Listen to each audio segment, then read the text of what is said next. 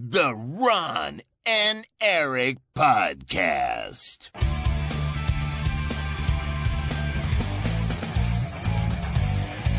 Double kill. Hallo en welkom bij de Ron en Erik podcast. De podcast van Ron en Erik, aflevering 414. Ah, ik ben blij dat Ron nog niet terug is, want die heeft hier een hekel aan. Maar 414, dat is een palindroom. Palindroom, palindroom. Mijn naam is Erik Nusselder, bij mij geen Ron Forstermans. Maar wie moet dit ondergaan deze week? Het is onze vriend en collega Marcel Vroegrijk. Yay. Dankjewel. Ik hou wel van palindromen. Palindromen? Wat- Wat is je favoriete palindroom? Eh, ja, nee. Ja, dus zover heb ik er nooit over nagedacht. Maar ik, Lepel. eh, Lepel is een goede. Lepel, ja. True. Dat is een goede palindroom. Oké, top. Ik ben blij dat jij er bent deze week. Want een palindroom, dat komt niet zo vaak voor. Het is maar eens in de tien afleveringen. Ik vind dat vrij vaak eigenlijk. nou, is toch 2,5 maand als je erover ja, nadenkt. dat is waar. Nee. Ehm, ja, Ron is nog op vakantie, nog altijd. Eh, we moeten het zonder hem stellen. Marcel, het eh, einde van het jaar komt eh, rap dichterbij. Ja, sneller dan verwacht. het, eh, Of zo. Heb je dat ook? Ja? Eh, zo werkt een kalender niet, volgens mij. Nee, maar voor mij was het snel. zeg maar... eh, Elden Ring was van februari tot en met juli of zo. En toen, was er, toen begon de zomer. En die duurde tot half november. En nu is het kerst. Dat ja, is- precies. Is, een, is een beetje raar. Maar goed. Ja, ja, zo voel ik het ook wel. Ja. Het was ook ineens dat het vroor buiten. Ja. Heel even. En volgens mij komende week wordt het weer koud. Ja. Toen ging ik ook, vorige week hebben we voor het eerst een kerstfilm gekeken. Dat ik dacht, wat, welke wereld zit ik in?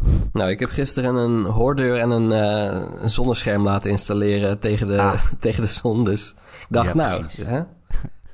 Good, good, Goed. a time as any. Goed op tijd. Ja. Ja. Eh, we zijn al eh, de GOTY-podcast aan het plannen. Waar jij natuurlijk weer te gast bent, neem ik aan. Ja. Ik, eh, Hoe, het is altijd zo'n moment in het jaar dat je denkt... Oh, ik heb nog een maand ongeveer. Als ik nog iets moet spelen wat misschien in mijn GOTY-lijst komt. Dit is, dit is de kans. ja.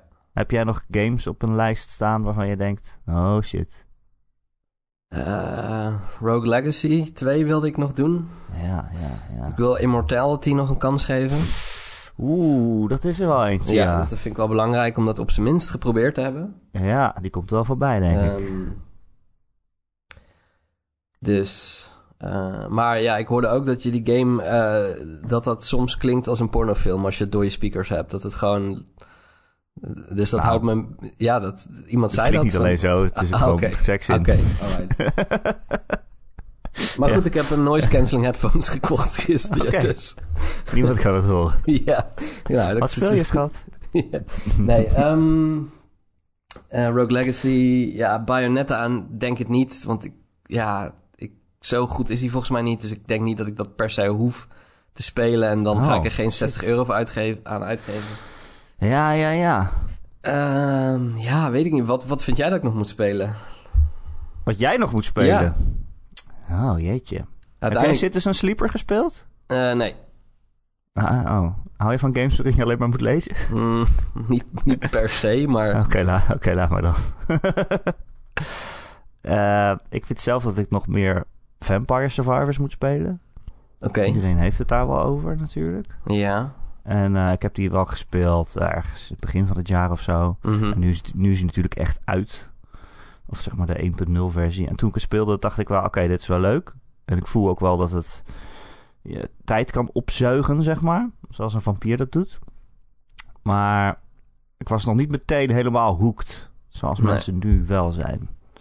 Dus eh, dat moet ik denk ik wat meer spelen nog. Ja, of het ligt je gewoon niet zo heel erg. Dat kan ook, hè? Ja, ik nou, weet niet of die game nou heel veel verandert. Ja, hij wordt op een gegeven moment wel redelijk bizar. eh, Dat het hele scherm vol zit met enemies en zo, maar, maar verder. Ja, ik, en ik heb ook wel vaker met dit soort games dat ik dan heel even heel erg hooked ben. En dat Ja, het dan na een week of zo ook weer is afgelopen. En ja. als ik dan bij Goties terechtkom, dat het dan niet meer zo hoog scoort. Ja, maar ik weet- had het ook met Hades bijvoorbeeld. Dat deed ik echt 20 runs, dus zat ik er helemaal in. En dan daarna was ik ook klaar. Ja, maar is dit een game die je als hoofdgame speelt? Volgens mij is dit meer zoiets van als je even andere games niet meer speelt, je dan tussendoor dan toch weer gaat gamen en dan, dan dit even doet. Ik heb Ja, niet het idee dat iemand zegt van, oh, ik heb dit echt 2,5 maand alleen maar gespeeld. Ja, maar ik hoor ook heel veel mensen die zeggen... Oh, ik doe even één potje tussendoor... en dat het dan tien potjes Ja, waren... en dat het drie uur s'nachts Ja, is. dus ja, zo gaat het ook. Ehm, ik heb dat nu overigens... Met, ja, ik weet wat je gaat zeggen. Ik gooi mijn hele draaiboek om... want ik wil eigenlijk bij jou beginnen. Maar Oh. ja, Nee, doe, ja, doe, doe maar. maar maakt niet uit. Het is nu een goede overgang. ja. Eh, ik heb dat nu met Marvel Snap. Dat is wel een game... Dat is wel een vergissing om eraan te beginnen, zeg maar. Zo. Dat eh, hoor ik van meer mensen, ja. Het is niet oké. Nee, maar het is echt... Marvel Snap is echt een heel, heel goed spel. Echt een heel goed spel. Voor wie het niet weet, het is een, eh, een game op eh, mobiele telefoons. Dus het komt ook niet zo vaak voor dat ik dat speel eigenlijk. Dat ik mijn telefoon erbij pak. Maar eh, ook wel weer een keer leuk. Eh, en het is een kaartspel in de wereld van Marvel. Marvel stripboeken. Eh, het is heel simpel. En daardoor ook eh, heel verslavend. Ehm, je bouwt een deck. Een deck van, eh, ik geloof, eh, 10 kaarten of zo. Of 12 is het, geloof ik. Eh, en dat zijn allemaal Marvel-helden. En die hebben een bepaalde kost en die hebben een bepaalde kracht. Ehm, en dan krijg je een bord voor je. Dat zijn drie locaties. En elke locatie doet iets. Bijvoorbeeld, alle kaarten die hier liggen hebben extra kracht. Of eh, na beurt 3 eh, wisselen alle kaarten die hier liggen van plek. Allemaal heel erg verschillende dingen wat heel erg je tactiek kan aanpassen. Maar je weet niet wat elke locatie is. Eh, elk potje is zes beurten. Dus het is ook nog eens heel snel voorbij. Zes beurten waarin je alle, allebei een kaart kan spelen. Eh, en elke beurt onthult een van die locaties zich. Dus in beurt 1 weet je wat locatie 1 doet. In beurt 2 weet je wat locatie 2 doet. Nou ja, het doel van het spel is om bij eh, twee van die drie locaties ja, gewoon meer kracht te hebben. Meer, meer van jouw Marvel-helden te hebben liggen. Dat is eigenlijk het simpele. En je legt om zijn beurt een kaart neer en that's it. Ehm, nou, het zit nog eh, echt een beetje een opbouw in, in zo'n potje. Een potje duurt iets van vijf minuten of zo. Het is echt zo voorbij. Uh, maar uh, elke kaart heeft een bepaalde kost om te spelen. Een aantal energie wat je nodig hebt om het neer te mogen leggen. En elke beurt krijg je er één energie bij. Dus je begint beurt 1 met één energie. Dan kan je alleen maar een kaart spelen die maar eentje kost. Nou ja, beurt 2 heb je dan twee energie. Dan kan je misschien een kaart van twee spelen. Of twee van één als je dat hebt. Maar je moet dus ook je deck zo bouwen dat het een beetje gebalanceerd is. Dat je niet je hand vol met kaarten hebt die zes kosten. Die je toch niet kan spelen. Die kan je alleen maar in de laatste beurt spelen natuurlijk. Omdat ze best wel duur zijn. Maar die zijn ook weer best wel sterk. En al die kaarten die hebben weer allemaal verschillende krachten. Uh, er zijn heel veel kaarten die uh, als ze zeg maar... Als je ze speelt, dan doen ze iets. En er zijn ook kaarten die de hele tijd iets doen. Bijvoorbeeld uh, plus twee krachten bij alle andere locaties waar die niet ligt. Nou ja, het is allemaal... Je kan het zo ingewikkeld maken als je wil. En daarmee uh, is het deck bouwen ook heel belangrijk. Je, doet niet zomaar al je sterkste kaarten in een deck. Uh, je moet echt dingen vinden die een combo zijn met elkaar. Uh, en daar dan een slim deck van bouwen. Um, en ik vind het echt heel slim gemaakt, want het bouwt echt heel langzaam op in dat soort dingen. Je begint echt met een standaard deck met allemaal kaarten die eigenlijk niks doen of, of heel simpele skills hebben. Uh, en je verdient steeds weer één nieuw kaartje, één nieuw kaartje. Uh, en dat gaat heel erg langzaam. Het is best wel grindy. Je moet best wel veel spelen om heel veel nieuwe kaarten te ontgrendelen. Maar doordat het zo langzaam is, uh, kan, het, kan je brein het ook beter handelen. Elke keer een stap, dan krijg je een nieuwe kaart en, en, en die doet dan iets bijzonders. En dan denk je, oh, ik heb andere kaarten die daar ook goed mee werken. En zo begin je een beetje de tactiek van het dekbouwen uh, te grijpen. Ja, ik vind het is, echt heel, heel knap gemaakt. Is jouw, uh, heb jij een historie met uh, Magic? Of ja, dat... ik heb heel veel Magic gespeeld okay. vroeger. Dus toen, hoe, ik, toen ik een tiener was. Hoe kijk jij hier tegenaan qua, qua... Want ik heb een paar potjes gespeeld... En ik vind het wel goed dat je zegt van het wordt later wat ingewikkelder. Want aan het begin dacht ik van oké, okay, maar dit vind ik... Dit geeft mij te weinig. Ik, ik, ik kom van Magic af en ik vond bij Hearthstone vond ik vaak al... Daar merkte ik duidelijk van hé, hey, ik, heb, ik heb een affiniteit met card games. Dus ik vind dit leuk. Maar ik merkte dat ik daar toch wel tegen de limieten aanliep. Van dat ik dacht, het gaat te veel om, om attack power en defense. En, dat, en te weinig. eh, ik was meer een Magic speler die, die eh, andere manieren van winnen probeerde te, te onderzoeken, Oh, zeg ja. maar. Ja, Eh, ook, ja. En dat miste ik daar een beetje. En de eerste potje bij Marvel Snap dacht ik van... oh, dit is wel... Ja, dit, dit gaat wel heel erg om, om gewoon het verzamelen van zoveel mogelijk power. Ja, ehm, dat is het ook. Maar het wordt dus nog wel veel ingewikkelder. Ja, nou ja, veel ingewikkelder we- eh, zou ik nou ook weer niet zeggen. Eh, maar ja, je begint ook inderdaad met echt de meest simpele kaarten. En op een gegeven moment kreeg ik bijvoorbeeld een kaart Odin. Dat was een kaart van 6 energie, dus je kan alleen op het laat spelen. Maar die doet bijvoorbeeld eh, dat alle kaarten die je al gespeeld hebt, die, die een skill hebben als je ze omdraait, als je ze speelt. Ja? Die skills doet hij dan nog een keer. Oh ja. Dus dan ga je denken, oké, wacht even. Ik ga een heel deck bouwen om die Odin heen. Dus ik neem alleen maar kaarten die skills hebben... eh, die geactiveerd worden als je ze omdraait. Ja. En dan op het eind speel ik die Odin en dan heb ik alles nog een keer. Ja. En dan bam. Dan heb ik eh, de tegenstander verrast. Die Maar denkt dat hij aan het winnen is, maar dan heb ik Het ineens... is, bij, het is bij deze game keer al die dus skills. zo eigenlijk dat... Eigenlijk gebeurt de confrontatie alleen in de laatste beurt, toch? Voor die tijd ben je eigenlijk alleen maar dingen neer aan het leggen. ja, Eh, maar ja je, ja, je kijkt elke beurt natuurlijk ook Ja. wat de andere dingen aan het leggen Ja, is. maar dat, dat is wel wezenlijk anders dan met de meeste car- card games. Want dan is het toch vaak, dan heb je een aanval. eh, en iedere beurt kan je dan ook aanvallen. En dan kan je tussentijds al ja, te- beesten van je tegenstander kun je dan afmaken. Of, of schade doen aan de tegenstander. Maar dat is hier echt allemaal verzameld in de laatste beurt. Eigenlijk ben je gewoon een team aan, aan het opbouwen. Ja. En dan na de laatste beurt is er een soort van check van... oké, kijken wat jouw tegenstander heeft liggen... en kijken wat jij hebt liggen. En wie dan de meeste... eh, wie dan twee van de drie gebieden in het spel... daar de meeste attack power heeft, die wint dan toch?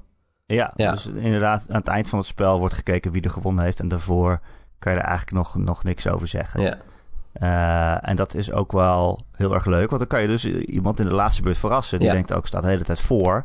Maar ja, dat zegt niks. En dan in de laatste beurt doe je ineens zo'n Odin. En dan krijg je het hele spel veranderd ineens, weet je wel.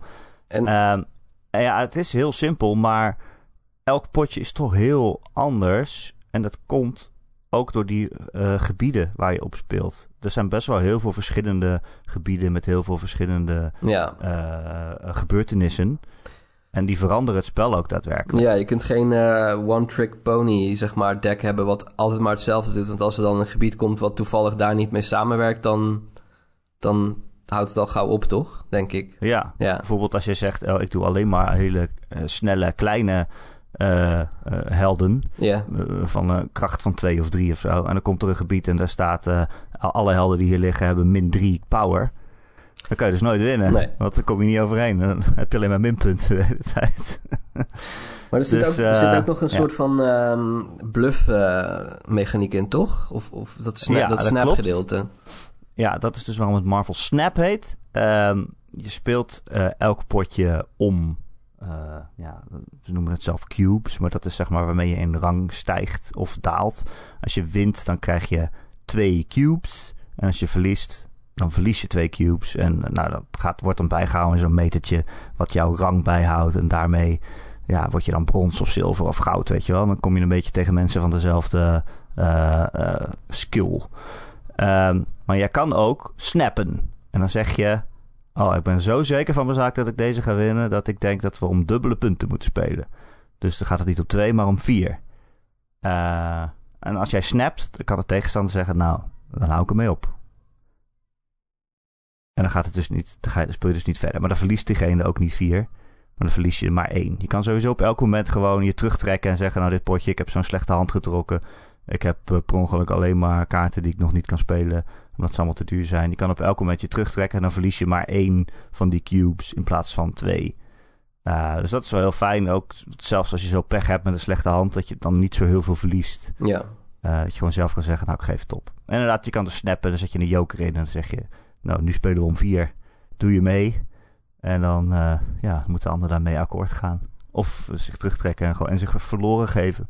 maar kan die, Ja. kan die ook niet het nog verder verdubbelen? Nou, Of niet? dubbel snappen? Ja, ik dacht, niet. ja, ik dacht dat ik Kan zoiets dat? gelezen had. Gele Misschien gelezen. komt dat later gelezen. nog. Gelezen. Jezus. Misschien komt dat later nog. Ah, zover ben ik nou ook weer niet. Hmm. Ik zat een beetje te kijken van... eh, eh, het, het werkt dus met een soort van Battle Pass, ja, achter Mhm. iets. Het heet eh, collect, eh, Collectors Level. Ja. Daarmee verdien je nieuwe kaarten en nieuwe bonussen en zo. Je kan niet echt pakjes kopen of zo, of daar geld aan uitgeven. Dat je gewoon eh, microtransactions hebt, dat je gewoon je hele deck vol koopt. Dat kan dus niet. Je moet echt die kaarten verdienen en daarvoor grinden. Ehm, want elke keer dat je een potje af hebt, dan krijg je allemaal beloningen. Nou krijg je dus die cubes die je wint of verliest. Maar je krijgt ook ehm, eh, ja, boosters, heette dat. Daarmee kan je je kaarten upgraden. Eh, en dat is dan niet een upgrade in kracht, maar in is cos- cosmetisch. Dus hoe die Hmm. kaart eruit ziet. Dus je begint gewoon met een kaart en dan de eerste upgrade die je doet, dat heet frame break. Dan komen de tekeningen zo helemaal uit het kader zetten. En dan de volgende upgrade die je doet, dan wordt het eh, driedimensionaal. Dan heeft die kaart een soort van 3D-achtergrond. Het ziet er allemaal wel cool uit.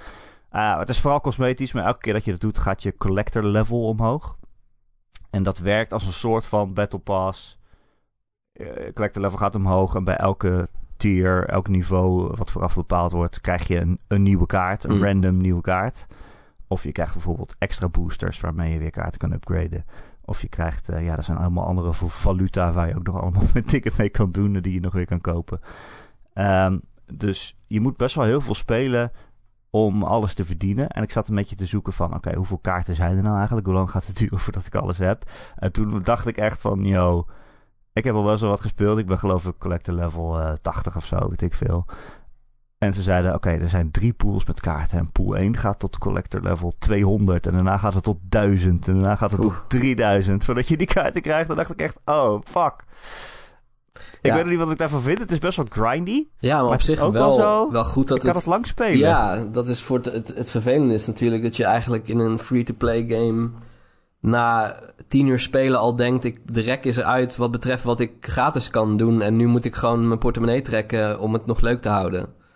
Ja, Nou, dat is is, dit- hier dus helemaal niet zo. Nee, want Want op, het op, collector level, je hebt daar dus geen invloed op. Je kan niet betalen om daar sneller te gaan. Ja, dat kan. hoe kan je wel Trouwens, betalen? Dat, wel. eh, want dat hebben we nog niet verteld. Van, ik neem aan dat er wel een manier is om er geld aan uit te, beste- uh, uitgeven. ja, dus, dus je kan op zich collector level kopen. eh, niet direct, maar wel indirect. Want je kan die upgrades voor die kaarten, die cosmetische upgrades, die kan je kopen. Oh ja, Er zit zo'n winkel in. En dan zie je kaarten die jij hebt. En elke dag zijn er, komen er weer nieuwe kaarten. Dan kan Ja. je een upgradeje kopen. Ehm, je kan ook eh, variants kopen. Dat zijn varianten van kaarten die je hebt. Ik heb bijvoorbeeld die Odin waar ik het net over had. Dat is best een coole tekening. Maar eh, ik heb er ook een, eh een eh, pixelversie van Mm. vrijgespeeld. En dat soort dingen kan je ook kopen. Heel veel kaarten hebben verschillende tekeningen. Dat is dan leuk maar het is, hebben. het is niet zo dat jij als speler die net begonnen is... tegen iemand wordt... met iemand wordt gematcht die inderdaad al die, al die kaarten indirect heeft gekocht. Toch? Nee, nee, want dat is dus best wel slim. Ja. Want je kan dus geen kaarten indirect kopen. Eh, je moet best wel veel grinden om kaarten te krijgen. En als je veel grindt, dan win je dus. Tenminste, als je een beetje iets kan, dan win je dus van die cubes. Dan stijg je in rang. Dan word je van, van brons naar zilver naar goud. En dan word je alleen maar met mensen gematcht die ook in die rang zitten. Dus je wordt best wel heel erg begeleid en heel erg tegen mensen die even goed zijn gezet over het algemeen. Ik vind dat best wel heel erg goed werken, ja. Ehm, ik heb wel het vermoeden dat ik ook heel veel tegen bots speel. Of heb gespeeld. Zeker in het begin. Maar die game vertelt dat niet. Maar ja, er zijn wel, ik heb wel tegenstanders gehad dat ik dacht... Ja, dit, dit moet wel een bot zijn die random kaarten neerlegt. Want een mens met ogen zou dit nooit doen. Ja. Als ik net vertel van... eh, Moet mensen niet overschatten, eh, Erik. ja, maar als je zo'n gebied hebt van de kaarten die hier liggen... die eh, krijgen min 3 power... en je speelt daar een, ka- een kaart van 2 power... Ja, dan wordt hij dus min 1. Dan heb je alleen maar nadeel. Waarom zou je wat te doen?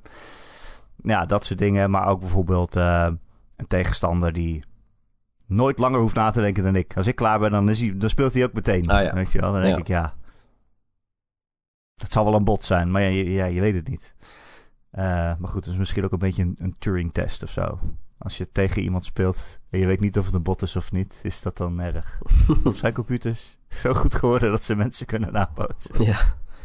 ja, het is alleen als jij denkt van... oh, ik ben echt goed in deze game... en dan zijn het alleen maar bots, dan... dan ja. Maar goed, ja, je komt er nooit achter. Ja, dat Nee, is het. Ja, niemand, zal het, niemand zal het weten. Nee, en volgens mij willen dit soort games je ook graag een goed gevoel Ja. geven. Van, oh, je hebt de eerste paar wedstrijden gewonnen. Dat is, oh, je moet wel doorspelen. Ja. ja vind je en dit... dat niet eh, meteen, Ja. Vind je het een meteen goede... frustrerend sorry. is. Ja. Ja, eh, vind je het nee, een goede ehm, instap of, of noem, noem, noem je dat gateway naar kaartspellen of meer een gateway naar gokken? en, ja, ik heb nog niet echt dat ik denk, oh, dat is echt gokverslavingsgevoelig. nee. Het is wel een goede gateway naar kaartspellen, denk ik. Ja. Ja, het is ook door, door Ben Brody gemaakt, die man die Hearthstone ook, eh, eh, daar ook eh, een grote rol in speelde Ja. natuurlijk. Ehm, het is best wel heel erg simpel. Ik weet niet of ik het over 50 uur, zeg maar, ook nog leuk vind. Mhm. Maar het zijn zulke korte potjes tussendoor. En elk potje Ja. is, ondanks dat het zo simpel is, wel weer elke keer anders. En ik blijf de hele tijd dingen verdienen en zo. Ja. Dus het voelt wel heel bevredigend. Ja, wat ik altijd wel interessant vind aan kaartspellen is... eh, aan het begin dan eh, er zijn natuurlijk een, vast aantal kaarten ontworpen. Eh, en dan komt het onvermijdelijke moment dat als het succesvol genoeg is... dan gaan ze kaarten bijmaken. Oh. Maar met de jaren gaan die kaarten die ze bijmaken... Is, het is onmogelijk om die van exact hetzelfde niveau te maken als wat er al is. Dus wat je dan gaat zien is dat het waarschijnlijk... wordt het uitbundiger in wat het doet. Het wordt extremer. Tot het moment dat het eigenlijk niet meer rendabel is om mensen die alleen de eerste kaarten hebben te laten, het, te laten zeg maar, eh, spelen tegen mensen die nieuwere Ja. kaarten hebben. En dan krijg je net zoals je bij Magic zag en ook bij Hearthstone. Dan gaan ze dus zeggen van alleen deze sets die worden nog competitief gespeeld. Dus alleen de nieuwere Hmm. sets. Eh, ik, ben, ik ben wel benieuwd hoe dat hier, hierbij gaat. Want volgens mij heb, eh, het is on- bijna onmogelijk om daar een oplossing voor te vinden. Eh, Ja. Want hoe langer je kaart ontwerpt, op een gegeven moment zijn je basisideeën ook gewoon op. Dan heb Ja. je gewoon alles bedacht wat je kan doen. En dan moet je dus dingen erbovenop gaan bedenken. Maar die zijn, Ja. die zijn, die zijn extremer in wat ze doen. En dan, ja, ja, dat is bij Magic. Dat is ook wel een van de redenen dat ik toen gestopt Ja. ben. Dat ze, ze moeten maar steeds nieuwe Ik- skills verzinnen. En die worden steeds ingewikkelder. Of, Ik zat pas eh, een van de meest Ja. recente sets die uitgekomen was te, kijk, eh, te bekijken. En toen dacht ik van nou... eh, toen zag ik een kaart en die kostte echt maar twee mana of zo. En toen dacht ik nou... toen, toen, toen had ik een beetje zo'n... Gewoon zo'n... Vroeger was alles goedkoper idee. dat ik dacht van... Oh, maar vroeger moest ik hier zes mana voor betalen. dat ik dacht van... Huh, en, en flying en haste. En hij kan ook nog een iets... Dat ik dacht, nou, wat is dit? Dat kan toch nooit twee mana zijn? Eh, maar dat was dus zover, zeg maar, daar was ook een zekere inflatie opgetreden. Ja. Ehm, de andere kant op. ja. Maar goed. Ja, het zegt toch wat over onze economie misschien. Zo dacht het Magic als voorbeeld van het kapitalistische systeem. alles moet steeds goedkoper worden. Totdat alles nul mana is Mhm. en de wereld vergaat. Ja. Ik kan ook nog op een andere manier geld uitgeven. En dat vind ik wel een beetje dat ik denk... eh, eh, dat is een echte battle pass, een season pass, zeg maar. Eh, want je verdient ook nog de hele tijd season punten met elk potje dat je speelt. En er zijn ook allemaal dagelijkse missies die je kan voltooien. Zoals speel vijf potjes of win drie keer. Dan krijg je ook weer XP van. En dat gaat dan allemaal in zo'n season pass. Ehm, er is een stukje gratis. Eh, maar als je alles uit de season pass wil hebben, dan eh, moet je die kopen. Moet je de premium versie kopen. Dus nu bijvoorbeeld een season pass van Black Panther. En er zit dan een Black Panther kaart in. En eh, weet ik veel allemaal. En als je niet betaalt, dan krijg je die dus niet. Ehm, maar die kost 11 euro. En dat vond ik wel een beetje eh, dat ik dacht... Dat is wel veel. Maar, maar Voor een paar van die dingen. je krijgt dan een paar extra kaarten. Ja, en eh, extra valuta van dingen en zo. Mm. Maar ik vond het wel... Als het 5 euro was, had ik het zeg maar blind gekocht waarschijnlijk. Ja. Maar 11 was wel even een, was wel even een stappie. En zijn die, kaarten, zijn die kaarten erg goed of zijn ze nog wel gebalanceerd? Ja, ik heb ze niet allemaal bekeken. Maar volgens mij zijn ze gewoon gebalanceerd Ah, wel, ja. Ja, dat is wel niet belangrijk. dat je ze per se moet hebben. Ja. Maar ik neem aan dat je een Black Panther deck kan maken. Mhm. Op de een of andere manier. Maar ja, die vond ik wel een beetje veel. Maar goed. En volgens mij is het ook elke maand zo'n season pass. Ja. Er stond november, november pass bij. Dat ik denk, yo, als je elf, elke maand 11 euro moet betalen, dan eh, wordt het een duur geintje. Ja. Maar goed, leuk spel. Eh, ik ging eraan beginnen omdat mensen het zelf zeiden... oh, dit moet in de GOTY-besprekingen mee. Mm. Zeg maar, mensen van andere websites die zeiden... dit, dit, dit zit in de Game of the Year contention.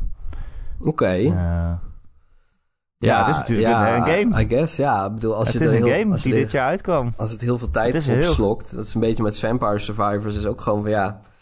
Dat zijn Ja, dat is ook een game. Marvel Snap en Vampire Survivors zijn misschien wel de twee games die gewoon mensen het meest gespeeld hebben dan aan het eind van het jaar. Ja, dan moeten ze op zijn minst wel meegenomen worden. Ja, ook daar wint Elden Ring, ben ik bang. Ach. Eh, ja, maar het zijn inderdaad games die dit jaar uitkomen. Misschien denk je er niet aan als beste game van het jaar. Maar ja, waarom niet Marvel Snap? Mhm. Zeker als, we, als je een top 10 maakt of wij, zoals we bij Gamer.nl altijd een top 25 van het jaar maken. Erik zou zeggen dat hij daarin moet. Ja, Maar ja, ik ben er in mee eens. wie ben jij? En wie ben ik? Ehm, wie ben jij, Marcel? Wat heb jij gespeeld? Ook een nieuwe game die deze week is uitgekomen. Ja, en die niet, of in die de, in niet in de Goties besproken hoeft te worden, nee. Dat is eh, is Evil Ja, West. vertel jij maar. Het is gemaakt Ik ben wel door benieuwd. Flying Wild Hog Studios, geloof ik. Ja. Die eerder... Ja, wat hebben ze eerder gedaan? Weet jij dat? Ze hebben toch, eh, eh, hoe heet die game? Deel 3 van Shadow Warrior. Shadow Warrior gemaakt, ja. En Track to Yomi. Maar dat, Oh, nee. Oh, ja, nee. die was ook Nee, niet dat zo... was dit jaar. Ja, maar die was niet zo heel hard reset ook, zie ik hier. Nou, Ja, In ja ieder Shadow geval- Warrior, dat zijn ze. Ja. Dat is het. eh, 1, 2 en 3. ja. Ik, het, het is... eh, ik, ik, ik speelde het, of tenminste ik wilde het spelen. Ik had het al een tijdje op mijn lijstje staan, omdat ik zag dat het online co-op had. En co-op maakt iedere game eh, op zijn minst, zeg maar... Een, Speelbaar. Een, nou ja, een zes, bij wijze van spreken. Het is gewoon... Nou, Het is vaak gewoon leuk om gewoon iets met iemand anders gewoon samen door te kunnen spelen. weet je eh, nog die Dungeons and Dragons game ja, die wij dat deden? is de uitzondering. Dark Alliance of dat, zo? eh, ja, maar zelfs daar heb ik me nog mee vermaakt toen ik dat met jou gewoon samen speelde. Alleen dat was meer gewoon omdat we samen kritiek konden leveren op de game. Ja, precies, ja. Maar goed, eh, Evil West, het is een, eh, ja, het West gedeelte komt van het Wild West. Dus het speelt zich een beetje, het is een beetje cowboy vibes. Eh, het speelt zich rond die tijd af. Ehm, wat dat betreft doet het denken aan de tijd van Red Dead Redemption, waarin net de industriële revolutie, eh, zeg maar, aan de gang is. Maar in Evil West, en dat is het evil gedeelte, eh, wordt de wereld, zeg maar, of in ieder geval Amerika, een beetje overspoeld door vampieren. Ehm, en jij bent eh, een of andere macho cowboy bro die eh, al die monsters kapot moet schieten, dan wel mappen. Want je hebt een of andere elektrische vuist om vijanden mee te slaan, maar het is ook tegelijkertijd een zweep. Ehm, en je hebt een shotgun, je hebt een rifle, je hebt een revolver. Ehm, en ja, dat, dat was het eigenlijk wel een beetje. Het, het is een. Ja, het verhaal is. Het is er. En het zijn heel veel macho mannen die schelden tegen elkaar. En vooral ook. Ik kreeg er ook heel erg een no-homo vibes bij. Oké. Dat als er ook maar iets van emotie is, dan zijn ze heel snel om te benadrukken van... Yo, maar eh, we zijn wel mannen, hè, dus eh, even normaal doen. eh, niet, te, niet te emotioneel. Dus het is een mooie anti antithese van God of War Ragnarok. om die na elkaar te spelen. Maar goed, ik speel het online met een vriendin en het is vermakelijk, want... De, Maar wat voor soort game is het? Het is een third- top-down, third toch, person is het wel. Het is gewoon een third person Oh. action game. Ehm, dus eh, ja, ook in die zin vergelijkbaar met Ragnarok een beetje qua camera standpunt. Ehm, en je hebt ja, van, van allerlei verschillende... Eigenlijk is het een beetje cooldowns manager. Want je vuist die kan dan slaan, maar je hebt dan speciale aanvallen... maar die kun je dan maar om de 10 seconden doen. Je shotgun heeft ook een cooldown van 10 seconden. En zo is het een beetje managen van... Ja, er zijn best wel grote groepen vijanden, maar die zijn dan niet zo sterk. En dan heb je dan één grote baas, maar die vijanden komen natuurlijk wel op je af. Dus die moet je dan een beetje op afstand houden. Ehm, ja, het... Voor een game... Ik, ik, wat, ik, wat ik hoopte van deze game was dat het gewoon dom slaan was. Maar Ja. dat is het in zekere zin ook, want er is verder heel weinig poespas. Het is gewoon extreem lineair. Eh, je, je hebt aparte missies en daar, daar verschijn je ineens in dat gebied. En dus het is niet dat je daar naartoe hoeft te reizen. Er is weinig platformen af en toe met je met je lasso ergens overheen eh, zwaaien. En dat was het dan wel. Maar het vechten zelf voelt voor hoe zeg maar gespierd en, en beefy ze, ze zijn, die characters, voelt het gewoon... Ja, als je slaat, je voelt gewoon niks. Het is gewoon... Hmm. De impact ervan is heel, heel matig. En dat is natuurlijk wel belangrijk in zo'n game. Ja, Ehm, aangezien dat alles is wat je doet ja. ongeveer. Dus het, het is net aan vermakelijk. Eh, we lachen een beetje om dat macho ge- geneuzel de hele tijd. Ehm, en de co-op is ook heel dubieus, want je kunt dus, je hebt, je kunt dus niet verder in een gebied als je niet letterlijk met z'n tweeën eh, naast elkaar staat en dan eh, soms moet je à la God of War door een richel kruipen of wat dan ook. Maar dat kan dus niet als je niet met z'n tweeën er bent. Maar je Hmm. past er niet met z'n You tweeën... gather your party Ja, before venturing Maar je past er niet met z'n tweeën doorheen. Eh, en wat er dan gebeurt is dat de ene begint te lopen, maar die komt vast te staan. En de andere kan er ook niet doorheen. En soms staan we daar gewoon een minuut lang gewoon te hopen dat een van ons tweeën vooruit mag of weer achteruit. het is een heel raar systeem. Eh, ja, het is net aan vermakelijk. Het, eh, er zitten wat leuke unlocks in. Gewoon dat je wat extra skills kunt, kunt vrijspelen. Maar poeh, het is ook dus het, het, het geluid of de, de soundtrack is alsof ze gewoon een soort van stock music hebben aangekocht ergens. Het ziet er soms niet uit als het. Als het eh, soms staat alles in de fik, maar dan is letterlijk het hele, het hele beeld is oranje. Je ziet helemaal Ja. niks meer. Ehm, nee, ik, het is niet zeg maar de, de, ehm, de B-game waar ik op gehoopt had. Want sommige games die Hmm. slecht zijn, zijn weer zo slecht dat ze goed zijn. Ja. Maar deze is Of eigenlijk... die weten zelf Ja. dat ze slecht zijn en, En- en- leunen daar heel hard En op. die voelen dat en die zijn gewoon expres cheesy en wat dan ook. En die leunen daar gewoon extra hard op. Maar deze voelt... Ja, ik heb niet het idee alsof de ontwikkelaar zeg maar in on the joke is. Hmm. Ehm, en dan is het gewoon eigenlijk een beetje matig. Ja, dat is bij Shadow Warrior eigenlijk juist altijd wel. Dat, die game is expres. Ja, Dom. Het, het, dat moet nog steeds wel je humor zijn. En de mijne is het niet. Ja, maar het is op nee, zijn minst ook niet. Maar is het wel de bedoeling dat, dat, Ja. dat het zo is. het hoort cringe. Ja, en dat heb ik bij deze niet echt. Ehm, ik, ja, ik hoopte stiekem dat het een soort van remnant from the ashes was. Want dat vond ik een hele leuke co-op Oh. game. Maar dit, dit is het net niet. Nee, ik zit even te zoeken. Hij is wel full price volgens mij. Ja, ja, op zich. Ja, ik heb niet het idee dat we nu... eh, we hebben nu een uurtje of zes, zeven gespeeld.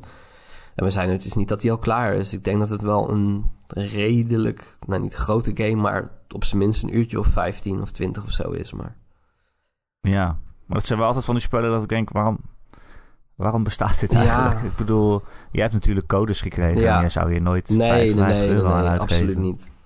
Nee, en dan zeker niet twee mensen. Want eigenlijk heb je dan Ja. nog iemand nodig die met jou eh, die ellende samen Oké, meemaakt. het is niet zo'n game waarbij je dan de, de co-op gratis is, zeg maar. Dat je iemand een friend pass kan geven Nee. of zo. Nee, dat is ook wel weer heftig. Ja, dus ik vraag me dan altijd af, wie kiest dit spel? Welke klant kiest dit spel boven alle andere spellen Ja. die je kan kopen? Ja, het voelt heel erg als goed, een... dat eh, misschien wel weer te lullen. ja, maar het voelt heel erg als een. THQ-game uit 2010 of 11. Ja, precies, ja. Gewoon toen, toen je nog Ja. dat soort eh, double-A-games zijn het dan eigenlijk. Alleen is dat hier Ja. misschien nog een beetje te... te nee, ik weet niet. Toen dacht je ook, volgens mij gaat dit bedrijf failliet binnenkort. Ja. ja, THQ was ook zo'n bedrijf dat maar gewoon zoveel mogelijk double-A-games tegen de markt aangooide en hoopte dat er dan eentje het heel goed ging doen. Ja.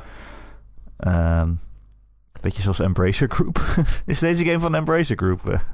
Eh, ik, ik weet het niet, maar ik ga gewoon ja zeggen. Even kijken. Flying Wild Hog, waar zijn die van? Focus Entertainment. Polish Focus. Uiteindelijk, als je maar ver genoeg omhoog zoekt, dan is uiteindelijk alles van Embracer Group. Ja, dat is ook weer zo. Nee, dit is van Focus. Oh, dit is, is Focus nog niet, apart? eh, ja, Oké. voor zover ik weet. Nou, het zou zomaar kunnen zijn dat tussen dat we dit zeggen en dat de podcast verschijnt, dat het niet meer zo is. Maar Nee, dat is gekocht. ja. Alright, eh, dus wij gaan deze niet kopen spelen, begrijp ik. nee, ik zou het niet doen. Ten, tenzij jij ook nog een code krijgt. Nee, maar dan ga ik het niet nog een keer spelen. Ik had het dus ook met Sonic, dat ik dacht, ja, ik ga Sonic Frontier, daar ga ik geen 60 euro voor uitgeven, denk ik. Nee. Ik wil hem wel graag spelen. Dan hebben we toch een goede baan uitgezocht wat dat betreft. Ja, Maar goed, dat was nu al met Black Friday ook alweer 30 voor de euro, hè? Ja, die dat, ding. eh, Dus gaat hard. Dat is ook wel, ook wel een beetje oei. Maar goed. Eh, Marcel, we hebben hier een vraag voor de podcast. ja. Waarvan ik denk dat jij hem heel goed kan beantwoorden. Oh, oké. de vraag komt van Dr. Dirk. Eh, in onze Discord wil je ook rond vragen stellen. Gaat dat, eh, gaat dat zien? Kom in onze Discord. Het is heel gezellig. Eh Dr. Dirk die vraagt: Open World Action Adventures zoals Breath of the Wild en Elden Ring blazen alle concurrentie van de kaart. Door de vrijheid en de noodzaak om echt te verkennen blijven veel gebeurtenissen en plekken memorabel. In deze spellen gaat dit ten koste van het verhaal. Dit in tegenstelling tot grote producties als Horizon of God of War, waar alles voor het verhaal veel lineairder is, met veel te veel hulpmiddelen en tips en dat soort dingen. Dit hadden jullie al eerder aangeraakt in vorige podcasts, maar denken jullie dat het nog mogelijk is om een spel zowel een goed verhaal te geven, maar wel zo avontuurlijk laten aanvoelen als Elden Ring en Breath of the Wild? Of zijn we veroordeeld tot een gebruiksvriendelijke Sony-saus voor dit soort grote titels? Marcel, ik dacht aan jou voor deze vraag, want je hebt ook net een column geschreven op gamer.nl over God of War. Ja. Over die Sony-saus, zoals eh, Dr. Dirk dat noemt. Ja, en Ron heeft het eh, eerder gehad in deze podcast over de Sony saus. Ehm, Ja. Ja, dat is ook, ook wel opvallend, inderdaad. Ja, Ron is toch een soort visionair. toch wel. toch wel. Dat, nee, maar wel, je hoort nu heel veel eh, sites en, en Hij was er vroeg bij. zeggen van... eh, oh, het gaat wel helemaal allemaal op elkaar lijken en Ja. zo. En Elo die tips geeft en Atreus die tips geeft en eh, de puzzels voor je oplost en zo. En alles lijkt een beetje op elkaar. Ja, Ron zei dat al echt al een jaar geleden inderdaad. Ja, ja ik, ik, ik weet het niet, zeg maar. Hij, eh, Dr. Dirk heeft het dan over verhaal. Ehm, Ja. Maar ik, ik denk niet dat je dat zo, zo zwart-wit ook kunt zeggen. Hij zegt later ook dat het een beetje gechargeerd is. En dat, nou, dat hou ik zelf ook van. Ehm, maar God of War is een kut game. ja, eh, ik vind niet dat een Breath of the Wild of een Elden Ring, zeg maar, een, dat, dat die games ten koste gaan van hun verhaal. Alleen dat verhaal is, is niet gewoon verteld op de manier zoals je een verhaal vertelt aan iemand als een anekdote. Dat is gewoon van chronologisch. En je hebt alle, alle puzzelstukjes eigenlijk die je, die je nodig hebt, die worden ook gewoon netjes op de goede manier verteld. Eh, Breath of the Wild en Elden Ring zijn games die echt wel een verhaal hebben. Alleen dat is gewoon gefragmenteerd. Dat, dit, dat ligt op verschillende plekken, soms letterlijk. Eh, en het is een beetje aan jou hoe diep je erin wil. Eh, hoe, ja, als jij dieper graaft, dan krijg je ook meer van het verhaal te weten. En sommige mensen, die boeit het niet. Die hoeven het helemaal niet te weten. Die spelen die games gewoon zonder verhaal. Eh, die krijgen echt het minimale mee. Maar andere mensen, die duiken... Die lezen nog jaren later Wikipedia-pagina's erover. Of wiki-pagina's. Ja, ik vind niet dat je dan dat games zonder verhaal... Of dat dat games zijn die ten koste van hun verhaal gaan. Ehm, maar ja, ik denk dat het gewoon... eh, ja, we moeten het eigenlijk gewoon zien als... Dat heb jij eerder ook gezegd. Het zijn eigenlijk gewoon niet dezelfde genres. Een Forbidden West en een Elden Ring, dat is niet hetzelfde genre. En ik denk dat daar, daar inderdaad zowel het probleem ligt als de oplossing. Eh, want het probleem is, als jij denkt dat het hetzelfde genre is... en je verwacht hetzelfde, dan ga je teleurgesteld zijn. Eh, of je nou van eerst van Horizon en dan naar Elden Ring gaat of andersom. Ik denk dat je in beide gevallen... eh, als je van de een liefhebber bent... Nou ja, jij bent dan een uniek geval dat jij vindt gewoon alles. Allebei jij leuk. vindt allebei leuk. Ja. Dat is, eh, vind ik bewonderenswaardig. Zo uniek is dat nou ook weer niet, volgens mij. Maar goed. Ehm, maar het gaat even een, een heftige schok zijn, denk ik, als je van de een naar de ander gaat. Eh, en eigenlijk zijn het dus gewoon niet meer dezelfde games. Eh, alleen ja, wat, wat mij opvalt is. Breath of the Wild, wat toen die uitkwam, was het van: dit gaat het open wereldlandschap veranderen. Maar nee, eigenlijk niet. Ja. Elden Ring, daarin zie je duidelijk de inspiratie van Breath of the Wild. Maar verder zou ik het niet zo duidelijk aan kunnen wijzen. Eh, ik weet dat Ubisoft het geprobeerd heeft met ehm, Phoenix Rising. Immortals, Phoenix Rising, ja. Maar Nou, daar zie je het, inderdaad in dat soort games, en ook in Sonic, zie je, ook in Sonic Frontiers, zie je wel dat mensen dingen overnemen van Breath of the Wild. ja, maar ze snappen het niet. Niet de, niet de, de gamefilosofie, Ja, ja, en dan... maar de dingetjes. Maar ik, ik denk dat je niet het een kunt onder, overnemen zonder het ander. Want je kunt wel zeggen van we gaan nu allerlei dingen gewoon heel erg open maken. Maar als je dan niet dat gevoel van ontdekking erbij hebt, dat je eigenlijk op een natuurlijke wijze geprikkeld wordt om die wereld te ontdekken, dan werkt het niet. Dan is het gewoon een lege wereld met allerlei onsamenhangende activiteiten. Eh, ja. Ja. dat ik. Ja, I don't know. Ik, ik, ik, Sony is natuurlijk. ehm, Sony zet in op titels die. ehm, die moeten ook eigenlijk wel een interessant verhaal hebben, omdat ze toch ook weer me- meer multimediaal gaan kijken. Dat, dat een Horizon een tv-serie krijgt. Het moet ook een, een, een- The Last of Us krijgt een tv-serie. Het moet Hmm. potentie hebben. En daarom heeft een game als eh, Days Gone krijgt geen vervolg. Omdat dat gewoon... Die game heeft echt wel oké verkocht. Alleen er zit geen Ja? potentie in verder. D- dit is gewoon... Ja, ik weet niet hoor. Ze maken van Twisted Metal ook een tv-serie. Ja. Dus dan denk ik, volgens mij heb je geen goed verhaal nodig om Sony te overtuigen. Ja, die snap ik nog steeds niet helemaal. te verfilmen. Maar, maar het, het, ja, Sony wil daar gewoon, ehm, ja, wil gewoon heel veel mensen tegelijkertijd aanspreken. En dat zie je in hun games. En dat, eh, dat leidt tot games die, ja, ik vind dat ze te veel tegelijkertijd willen. Waardoor het ten koste gaat van wat ze eigenlijk willen vertellen. Want, want het, het is niet alsof die studio's van Sony allemaal dezelfde game maken. Dat is helemaal niet zo. Eh, ze hebben allemaal hun eigen eh, ideeën over een game. Ze hebben hun eigen verhaal te vertellen.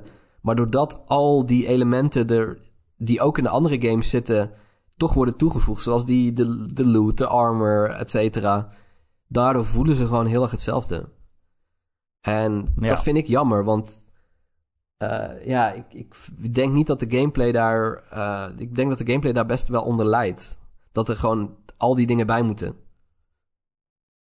Ja, ik heb het toch nog steeds niet zo erg als, als ook wat Ron en, eh, altijd zegt. En wat jij nu ook zegt. Ik heb nog steeds niet echt het gevoel als ik God of War speel. Mm. Of ik speel Horizon. Of ik speel Ghost of Tsushima. Of ik speel Spider-Man. Dat ik dan vier keer hetzelfde spel heb gespeeld. Dat gevoel heb ik toch nog steeds niet echt. Het is wel... Je voelt wel... Sony, die Sony Studios willen altijd een blockbuster maken. ja, En daarom is het altijd een blockbuster. En een groot spel. En een groots en episch verhaal. eh, maar ook toegankelijk voor mensen die niet superveel gamen. Eh, en voor ieder wat wil zit er wat in. Dat is wel zo. Dat hebben, hebben al die games wel. Maar ik heb... Ja, als ik vier blockbusters kijk... heb ik ook niet het gevoel dat ik vier dezelfde films heb gekeken. Ook al is het hetzelfde genre en hetzelfde idee. Maar binnen die opzet vind ik toch wel dat je genoeg kan variëren. Ja, ja, wat ik zeg, ik vond God of War Ragnarok heel goed. Ik heb hem een 9 Mhm. gegeven. Dat is niet voor niks. Ik vond het een, echt een heel bijzonder spel. Zo van de buitencategorie in zijn genre. En het genre is blockbuster game. ja. Ja, en Elden Ring is inderdaad een ander genre. Dat is een avonturenspel, vind ik. Ehm, ik denk ook, als je een game als Breath of the Wild of Elden Ring maakt... waarin echt de opzet is van... oké, jij wordt als speler losgelaten in deze wereld. Je kan alles ontdekken wat je maar wil. Je kan elke kant op die je maar wil. Het is jouw avontuur, jij bepaalt het. Dan kan je geen lineair verhaal vertellen. Nee. Dat kan gewoon Nee. niet. Want je weet niet waar die speler heen gaat. Je weet niet welke stukken die overslaat. Je kan daar geen belangrijk stuk verhaal in verstoppen. Want misschien ziet hij dat wel niet. Je kan dat niet regisseren waar de speler heen gaat. Ehm, dus dat kan geen eh, lineair verhaal zijn met een begin en een eindpunt. Of ja, eigenlijk kan het alleen maar een verhaal zijn met alleen een begin en een eindpunt. En alles ertussenin is, eh, eh, is in het ongewisse. Ja. En ik denk ook, als ik er zo over nadenk, dat dat mijn grootste probleem was met Horizon Forbidden West. En waarom die game bij mij toch niet zo hard aansloeg, is omdat die dat volgens mij allebei probeerde. Het wilde een open wereld game zijn waarin je alles kon doen wat je wilde, maar ook een lineair verhaal vertellen. Mm. En dat laatste is, vind ik, is mislukt. Ja, die, het is ook echt Want- een enorme infodump, toch? Of niet, op het einde? Of, eh, Ja, aan het eind zit ineens. Je, eh, je begint die game en dan heb je heel in- wat ik een heel intrigerend verhaal vond. Van oh, en deze mensen zijn slecht en die proberen dit te doen en waar zijn ze mee bezig? Het is een mysterie. En daarna word je in de open wereld losgelaten. Dan heb je allemaal zijverhaaltjes en dingetjes die je moet doen. En hier is een, eh, een tribe met eh, dit soort mensen. En hier eh, wonen in het moeras wonen weer allemaal andere mensen. En die hebben allemaal problemen. En dat moet je eerst oplossen voordat je stukjes mag verzamelen die je nodig hebt voor het hoofdverhaal. En dan heb je dat allemaal gedaan en dan kom je bij het eind. En dat was het. ja. Dus die game heeft ook alleen een begin en een eind. En die doet alsof het een heel groot, episch, lineair verhaal is. Maar omdat het niet kan, is het niet zo. Ja, maar dat, dat is ook het moeilijke aan, zeg maar, dat zelfs een God of War heeft nu een semi-open opzet. En wat je daardoor doet, is eigenlijk enerzijds wil je heel strak geregisseerd een mooi verhaal vertellen... met inderdaad gewoon een, een, een, een strik eromheen. En af en toe gewoon, eh, nou, dan weer een cliffhanger, dan weer... Dan wordt het weer heel eh, ja, spectaculair en dan is het even rust, et cetera. Dus daar zit best wel een strakke, strakke regie, eh, komt daarbij kijken. Maar dat staat natuurlijk best wel haaks op het idee dat jij vrij zijmissies moet kunnen doen. En dan geef je dus eigenlijk spelers een stukje ehm, eigen verantwoordelijkheid van... jij bepaalt wanneer jij verder gaat met het verhaal. Maar het zou natuurlijk ook best wel raar, een hele spannende film... als jij halverwege die film zegt... en nu ga ik 2,5 dag buiten eh, in een prullenbak zoeken of ik iets leuks vind. Eh, en daarna ga je die film, daarna loop je weer de bios in... En dan denk je ook van, huh, wat, hè, wat was ik ook weer aan het kijken? Ja, dan is heel die spanningsboog, die wordt onder, letterlijk onderbroken. Eh, en, Ja. en dat is natuurlijk het probleem waar heel veel van dit soort grote games mee worstelen. Is je kunt niet, als je de regie loslaat, dan weet je dus niet meer wat die speler, zeg maar... Ja, die speler begint dan op een gegeven moment ook de, de, de rode draad kwijt te raken. En wat je dan krijgt is dan eh, tegen het einde van de game wordt hij ineens weer opgepakt. En dan moet alles heel, heel gewichtig lijken. Terwijl je als speler denkt, eh wat? Hè? Hoe? Wie? Eh, en, en wat bij een Elden Ring denk ik goed werkt, is die hele wereld is al naar de tering. Maar, ja, het maakt niet meer uit. als je het spel uitspeelt, is die wereld niet ineens gered of zo. Dus eigenlijk gebeurt er... Jouw, jouw invloed op die wereld is echt heel klein. Maar daardoor wek je ook niet de pretentie... of wek je ook niet de indruk dat, dat jij jouw acties heel veel hebben uitgehaald.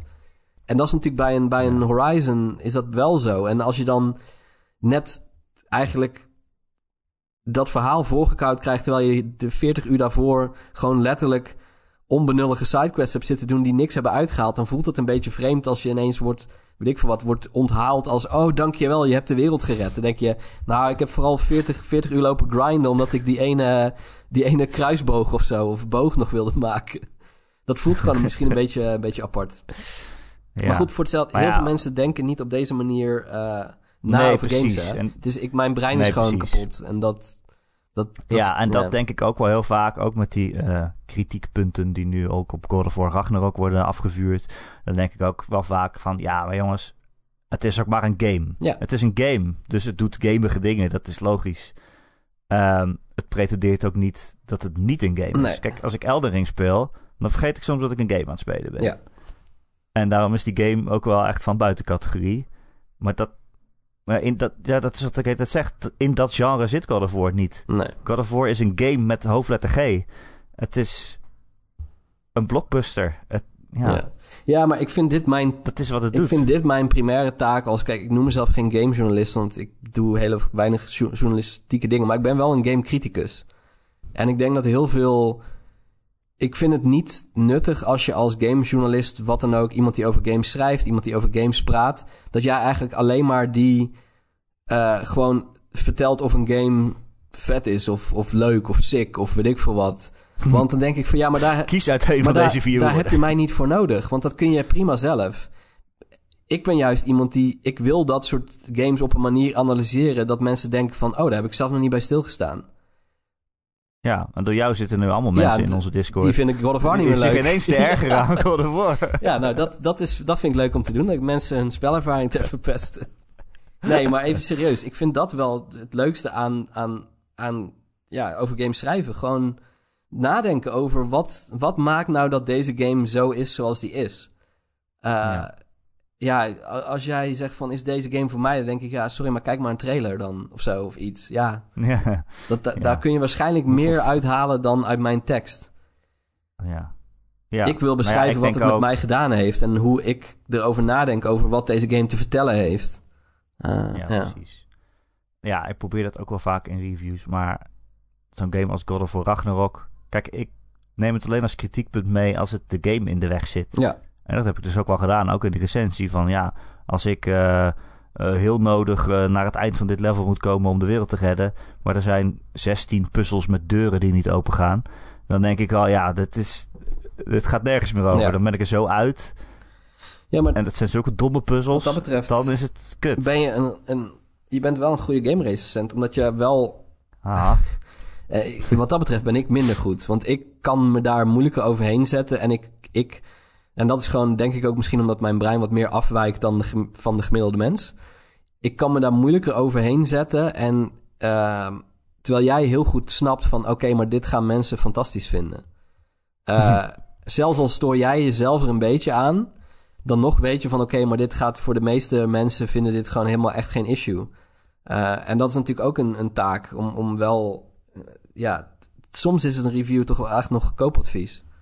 Van ja, is dit Ja. de moeite waard? Ja. Want het is toch een uitgave zo'n game kopen. Van ja, voor, bij een Sony Games is het nu 70 euro als je hem in de winkel koopt, geloof ik, en 80 in de store. Dus het is gewoon een, Ja. een flinke, flinke investering. Dus dan wil je wel weten van oké, is, dit, is dit wel leuk voor mij? Uh, ja. Ja. Ehm, wil je nog een vraag doen? Is er nog een vraag? Nee, Nou, ja, ik ben al thuis, maar... Eh, Hubertus die vraagt, ik vond het namelijk ook wel een vraag die jij goed kan beantwoorden, denk ik, als gamecriticus. Hubertus vraagt, veel videospelletjes geven gedurende het spel upgrades, waardoor je krachtiger wordt, zodat je sterkere vijanden aan kunt. Vaak als ik een spel speel met verschillende upgrade ke- keuzes, dan draait het wel een beetje op hetzelfde uit. Zoveel mogelijk health, daarna spierballen, dan iets van verdediging en als laatste toverspreuken of dingen met granaten. Eh, als je de review van zo'n spel schrijft, hoe pakken jullie dat dan aan? Ik kan me voorstellen dat je een spel van 8 uur niet drie keer gaat uitspelen. Laat staan een 100 uur durende RPG. Hoe kies je een pad voor je hoofdpersoon? En hoe weet je of het spel dan goed in balans is? En dus voor iedereen een 7,5 en niet voor de Wizard een 6 en de Krijger een 9. Je hebt natuurlijk Elden Ring gereviewd Ja, waarin je eh, zoveel verschillende builds kan maken als je wil. En het spel ook daadwerkelijk heel anders is als je een Magic speelt. Of zoals jij met een groot zwaard. Of zoals ik met een heel groot schild. Mhm. Dat je denkt, ik zit naar een andere game te kijken. Hoe, hoe, hoe heb je daarbij stilgestaan als je zoiets recenseert? Ja, ik probeer, er wel, ik probeer er wel bij stil te staan, maar ook weer niet te veel. Als in, ik ga inderdaad niet... Want, want het- de grootste fout die je kunt maken is eigenlijk een soort van... dat je, dat je keuzestress hebt aan het begin in die games. En dat je denkt van... ja, misschien is deze optie wel beter dan deze... dus laat ik maar opnieuw beginnen. En dan voor je het weet heb je, zeg maar... is de review... eh, is het tijd voor de review... en heb je nog de eerste baas niet eens verslagen.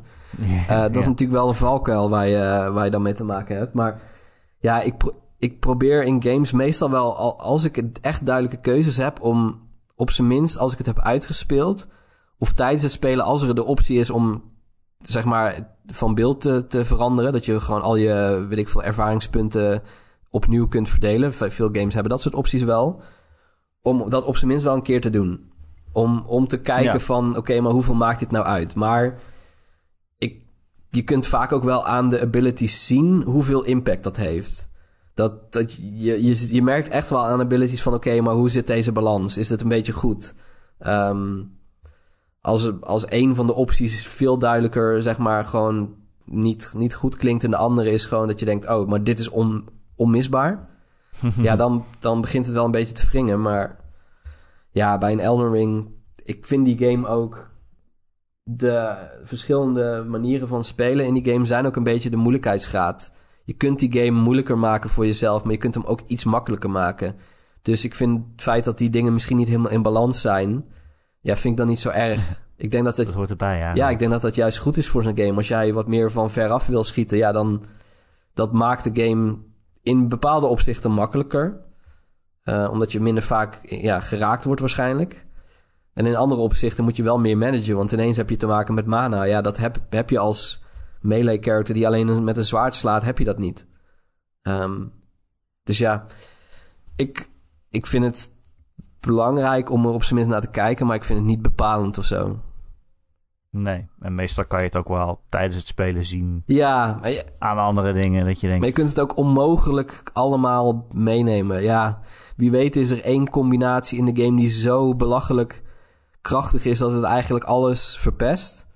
Maar ja, ja dat doe je dan toch ook Ja, wel een beetje zelf. Ja, dat kan, je, dat kan je niet helemaal voorkomen. Nee. En ik heb ook wel, wat jij zegt, in veel games kan je eh, even respecken. Dat je eh, andere skills krijgt en zo. Ja.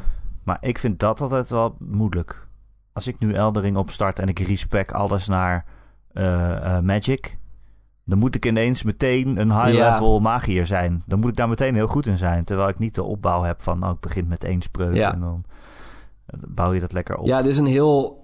En het risico daarvan weer is dat je eigenlijk een soort van verkeerde indruk krijgt van hoe dat is. Want Ja. als jij niet er, ja, niet, nee, ik wou zeggen mee opgegroeid bent, maar als je er zeg maar niet vanaf level 1 mee bezig bent geweest, dan heb je ook niet die affiniteit met hoe dat werkt. Het vereist een andere manier van, van spelen. Je moet meer afstand houden, je moet minder risico nemen wat dat betreft. Ja, als jij gewend bent om gewoon als een maloot overal op af te sprinten, ja, dan, dan denk je waarschijnlijk van, oh, wat is dit voor stomme, eh, Magic is helemaal niks aan, dat werkt niet of zo. Ja, Nee. Het is veel te moeilijk, Ja. ingewikkeld. Je moet allemaal knopjes en verschillende spreuken hebben. ja. Ja, nou, dat gaat natuurlijk niet. Nee, maar ik ben, ik ben een hele, hoe zeg je dat? Ehm, ik vind rev- reviewen vind ik geen wetenschap. Bij mij is het echt meer een gevoelskwestie hoor. Ik, eh, ik ga echt niet, Ja. ik maak ook nauwelijks notities. Oh, oké, dat doe ik, Ik, dan eh, wel, ja. ik, Maar meer van hoe ik me voel op een bepaald moment. Ja. Dat ik dat niet vergeet. ja, ik, ik, Want zoals... ik noteer alleen maar woordgrappen half- eigenlijk tijdens een review. Nee, als ik halverwege Ragnarok denk van... Oh, dit is wel een saai stuk. Of ja, hier moet ik ineens vijf minuten lang tegen een muur aan klimmen... wat eigenlijk geen gameplay is. Dat wil ik niet vergeten, dat gevoel. nee, nee. Want Maar, zeker met dit soort games, met van die blockbuster games... het einde is vaak heel erg goed. Hmm. Dan ben je helemaal overrompeld door alles. En denk je, oh, ik ben emotioneel geraakt. Of oh, ik ben helemaal eh, weggeblazen. En dan vergeet je soms nog wel eens dat je halverwege die game dacht... wanneer is het afgelopen? ja, Eh, dus dat schrijf ik wel graag al even op. ja. ja, de vraag is een beetje van... als je dat tijdens de game een keertje hebt gehad... en, en je sluit de game af met... oh, dit was fantastisch... dan denk ik, ja, was het dan niet gewoon... als dat je eindoordeel is... was het dan niet gewoon fantastisch? Ik vind, Ja. ik vind het dan ook weer niet... ik hoef niet al het, al het negatief in een game te noteren. Want, Nee, nee, nee. eh, wat misschien een beetje raar klinkt voor iemand die zo aan het afgeven is op Ragnarok. Maar ik kan, ik kan daar echt wel overheen kijken. Het is meer het gevoel wat blijft hangen. Ehm, Ja. Hoe denk je terug aan een game? Van was, dit, was dit iets wat me... Ja, is het me bijgebleven? Heeft het me geraakt? Eh, dat soort dingen. Ja, en ik vind dan... Dan heb ik... Zeker bij dit soort spellen, dan, dan wordt het einde te belangrijk. Of zo. Heeft het een goed einde, wordt dan Ja, soort van alles bepalend voor of die game goed is of niet. En dan denk ik, ja, als ik 20 uur eh, in verveling heb gespeeld en het einde is ineens heel goed, dat betekent niet dat die game goed is en andersom ook niet. Als ik die game heel veel plezier heb gehad en het einde is ineens dat ik denk, oh kut. ja of, dat is wel zonde, of maar... als het pas na 25 uur leuk wordt. Is natuurlijk het ergste wat iemand kan doen tegen mij. Is inderdaad zeggen van... Ja, je moet echt die serie kijken. De eerste drie seizoenen zijn saai, maar daarna wordt het, eh, daarna wordt het zo leuk. Dan denk ik, oké. eh, It's worth it. ja, dit ga Ja, ik dus niet nee, kijken. Ehm, ben je verder nog iets aan het spelen? Nee. Nee, eigenlijk niet. Mag ook nee zeggen. Oh. Eh, ik, ik, eh, ik ben Pentiment nog steeds aan het spelen. Waar we het vorige week over hadden. Ik had eh, allemaal games in huis gehaald. Ik had een soort van koopwoede gehad. Ik heb Bayonetta 3 gekocht en die Mario Rabbids game en zo. Ik dacht, die wil ik spelen, maar ik ga eerst nog even Pentiment uitspelen. Nee, nee, nee. Holy shit, die game is fucking lang. Echt veel langer dan ik dacht. Ja, hij is 15 tot 20 uur of zo. Oef. Ik vind het nog wel best wel veel hoor. Ehm, en vooral ook omdat ik dacht dat ik bij het einde was. Ja. Maar niet. Maar Nee. nee. er zit nog een heel stuk achteraan. En die game is super traag. Eh, voor mensen die het vergeten zijn. Vorige week hadden we het erover. Het is die middeleeuwse eh, eh, game. Waarin je alleen maar rondloopt en met mensen praat en een moord probeert op te lossen. Heel interessant, heel goed geschreven. En ik kom nu, ik had tien uur gespeeld en ik kom nu in een stuk waar alle urgentie ineens Mm. helemaal uit is. Het, het totaal dat ik denk, dit is een soort van epiloog, maar het is hoofdstuk drie of zo. Ik weet niet wat er gebeurt. Maar ik zit het echt, eh, weet je, met tegenzin uit te spelen, moet ik zeggen. Ja, maar dat is typisch hè, hoe dat kan werken. Als een game, als je denkt dat een game klaar is, Ja. dan, dan moet die eigenlijk ook ineens klaar zijn. En als die dat dan niet is, dan wordt het ineens heel, dan wordt het heel vervelend. En ja, dat, en als het dan had dat met, blijft maar eh met The. Last of Us Part 2, vond ik dat ook. Oh ja.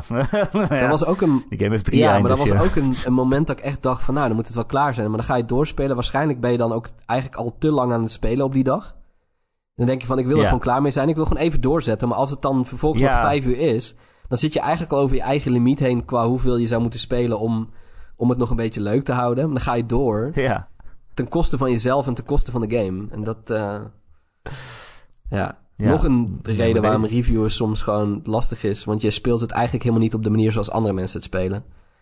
Nee. Mensen doen daar gewoon rustig nee, drie, vier weken over. En jij bent het in drie dagen er doorheen aan het proppen. Ja, logisch dat je het misschien een beetje bepaalde dingen vervelend vindt. Ja. En, en dan moet je er ook proberen overheen te stappen inderdaad. En te kijken hoe speelt een normaal iemand Ja, dit. stel ik... Maar ja. ook, ik vind het ook vaak lastig dat je als reviewer niet weet hoe lang een game Ja. is.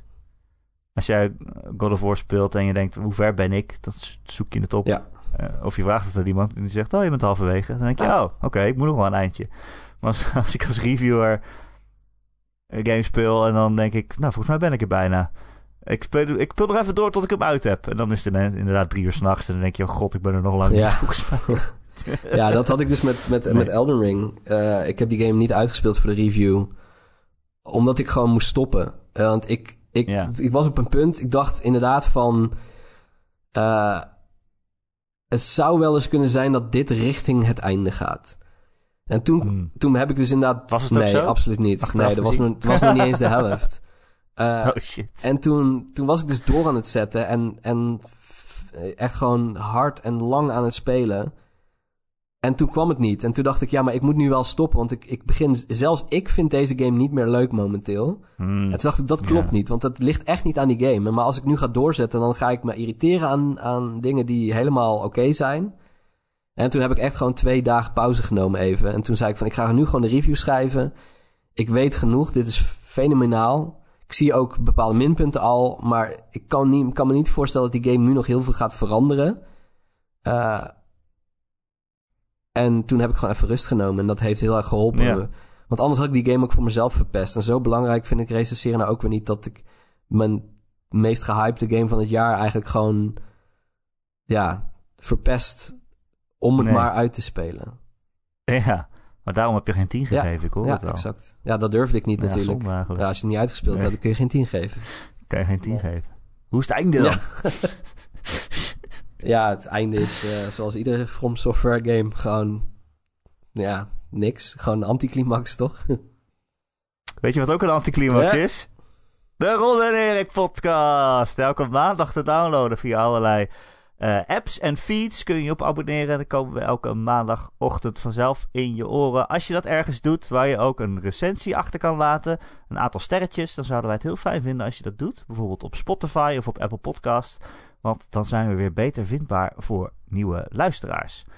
Eh, wil je meer Ron en Erik? Dan kun je lid worden van onze Patreon. Dan eh, steun je ons voor een klein bedrag in de maand. En dan krijg je elke week een extra klein cadeautje podcast. En eh, deze week is het met mijn vrouw, Lara. Die gaat vertellen hoe het is om mijn vrouw te zijn, denk ik. Ik weet het, ik weet het eigenlijk ook niet. Eh, nee, maar die gamet ook. Ik hoop En, dat je eh, dat wel is, weet. eh, of ze het leuk vinden ja, anders mij. is jullie communicatie wel een beetje Ja, deze podcast wordt een soort relatietherapie, denk ik. Ehm, dus word lid van de Patreon. Patreon.com slash Ron en Erik. Voor een klein bedrag in de maand. En als je iets meer betaalt, word je ook vriend van de show. En dan verdien je een dikke, dikke shout-out. Dat zijn deze week Betje Fris, Christian, De Wokkel, Dozen Faces, Grekio, Heisenberg 190, Marky Mark, Mr. Mime, RDK for Life, Recreator, The Rock, The Killing Bean en Wesley D. Wesley D. Allemaal heel erg bedankt voor het steunen. Eh, wil je ons geen geld geven? Geen probleem. We houden van jou, lieve luisteraar. En we willen je graag ontmoeten in onze Discord, de Ron en Erik Discord.